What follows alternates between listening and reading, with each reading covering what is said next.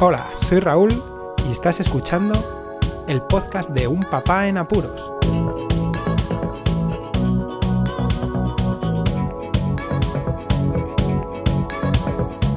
Hola, pod escuchas, bienvenidos a un nuevo episodio del podcast de Un Papá en Apuros.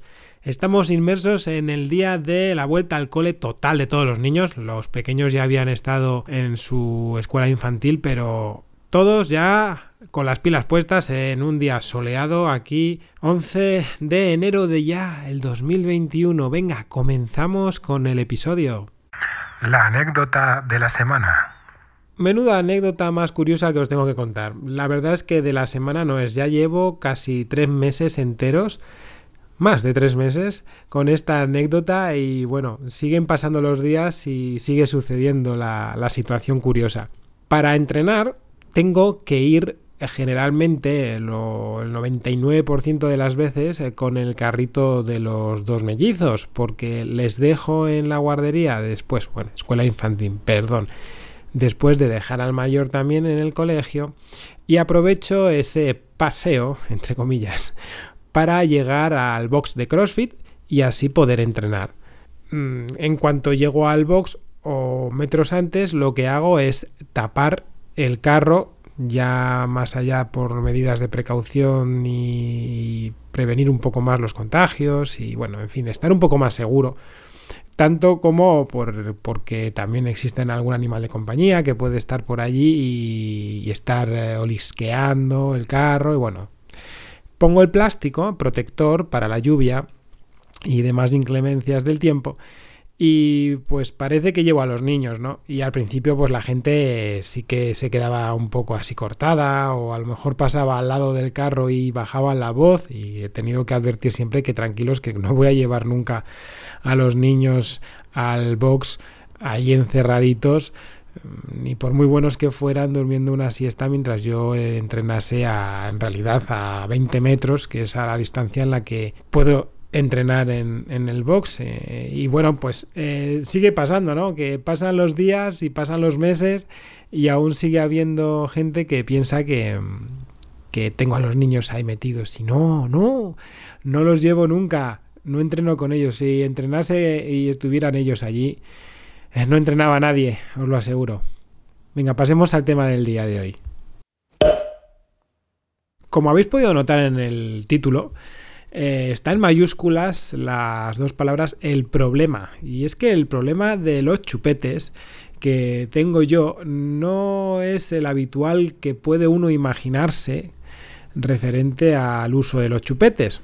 Y me explico, la mayoría de las veces el problema principal que se tiene con los chupetes es que o se han perdido o que se ha roto un chupete y no se tiene un, uno de repuesto o que es difícil quitar la manía, entre comillas, de chupar el chupete cuando ya los niños son demasiado mayores, cosa que en las escuelas infantiles se promueve el que no usen el chupete cuanto más tiempo. Yo también lo veo muy bien porque dificulta también el explotar del lenguaje de los niños. Eso se nota un montón. En cuanto llevan mucho tiempo sin estar con algo en la boca, eh, pues eh, se les nota, ¿no? Que, que, evolucionan un poquito más rápido. Pero no, en nuestro caso es un poquito distinto, porque los tres niños que tenemos y hemos tenido, pues lo digo por la edad del mayor, ya eh, hablo en pasado con él, pues han utilizado chupete. No es que hayamos tenido nosotros la idea inicial de usar el chupete, ya que se suele contraindicar pero eh, sí que es verdad que lo utilizamos de una forma distinta a lo que lo suele usar la gente. No les cambiamos de, mm, edad en cuanto al chupete. Eso también hace que, mm, que no sea demasiado grande la tetina y pues suelten un poco antes también eh, la tetina, lo que es el chupete, a la hora de, de despegarse de él, ¿no? Eso y que al ser las tetinas más pequeñas, pues tampoco eh, promueven esa deformación que pueden llegar a, producir en, en, los dientes. En fin, que muchos, muchas casualidades ¿no? que, que, hemos estado barajando con los niños, las variantes que tiene cada uno, de cómo succionan, cómo utilizan el chupete, porque el chupete, si, si, no lo sabéis, ¿no? es como casi parecido al tabaco en los adultos. Es un sistema que tienen para canalizar un poco esa ansiedad. Y bueno, pues eh, cuando son pequeñajos y muy pequeñines, pues hay veces que el chupete les viene muy bien y concilian mejor el sueño, se tranquilizan más.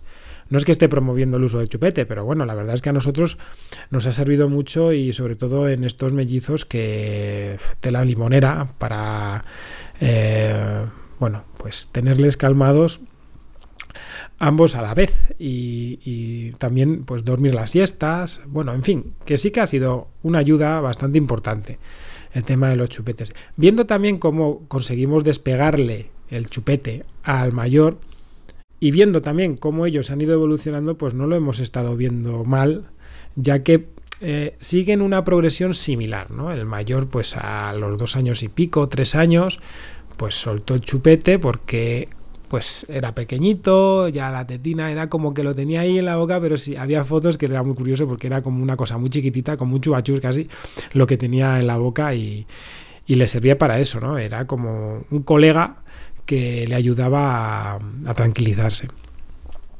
El mayor, en cuanto se rompió el chupete, pues eh, sí que le íbamos cambiando, ¿no? Cuando a lo mejor rompía y cada cierto tiempo hay que irles cambiando, ¿no?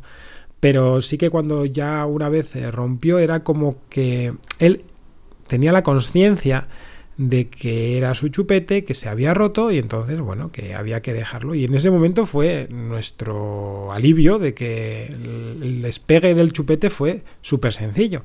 Con su hermano pequeño yo creo que va a, va va a pasar perdón, parecido. Tiene un comportamiento similar y bueno, veremos a ver. Sí que es verdad que quiere más chupetes en general, es como que eh, pues eh, necesita el tener uno en la mano y a veces para dormir y, buscar, sobre todo en estos dos últimos meses. No sé si también es por temas de ansiedad, de que les tranquiliza, ya que están en un periodo en el que también le están creciendo ciertos molares, ¿no? Entonces, bueno, pues, en fin, no, no se sabe nunca lo que puede llegar a pasar por la cabeza de los niños. Ahora bien, el problema está con nuestra pequeña, y es que la pequeñaja no admite más que un tipo de chupete en modelo. O sea, no es que admita una tetina y tal. No, no, es que ya de primeras el modelo, el color del chupete y la textura del propio chupete por fuera del plástico es para ella como único y no se le puede cambiar. Y claro, ese es el real problema que tenemos porque em, no existen ya existencias para rematar la redundancia de ese modelo de chupete es de la marca más conocida y la primigenia de, tetinas y chupetes. Y seguro que la conocéis, esta marca alemana acabada en K.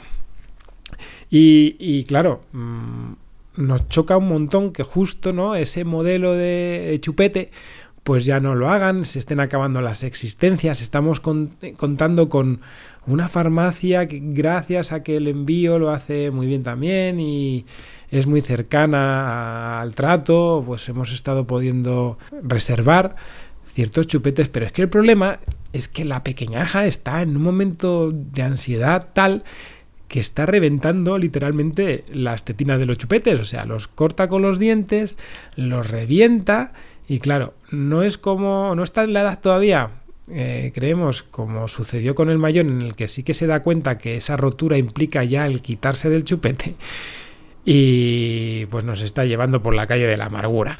Y es que nos estamos dejando los euros en, en tetinas de chupetes, bueno, en chupetas en realidad, porque tampoco se pueden estar desmontando y decir, bueno, es que venden la tetina, ¿no? Y el chupete pues puedo montar y desmontar. No, no, las cosas no son así, porque claro, los, los chupetes tienen un, un sistema de, de, sellado, ya que tienen que dar una calidad para que los niños y más los bebés no tengan problemas si no se despegan las piezas, ¿no? El montaje tiene que ser de ese estilo. Bueno, en fin, que menudo lío. Menudo lío tenemos en casa, tenemos un problemón, a ver si van pasando también los días, los meses y la evolución psicológica, ¿no? De los niños también ayuda un poco porque esto es nuevo, ¿eh? Es nuevo para nosotros.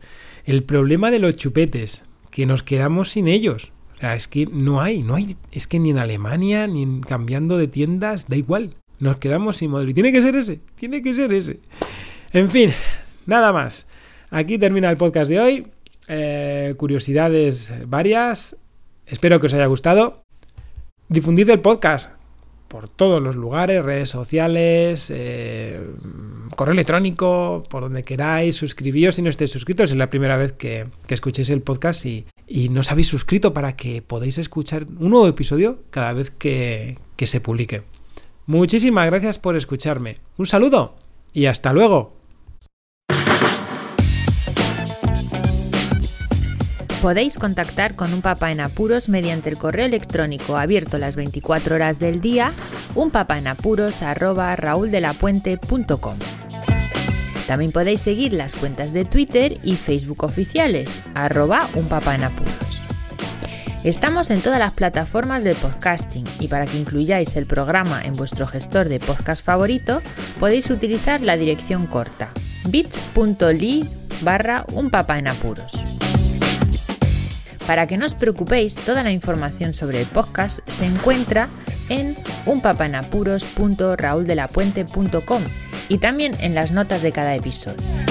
Por cierto, no os olvidéis de dejar una reseña en iTunes, dar un me gusta en iBox y compartir cada episodio en las redes sociales. Así nuestro podcast será más visible y llegará a más gente. Muchas gracias, Poz Escuchas.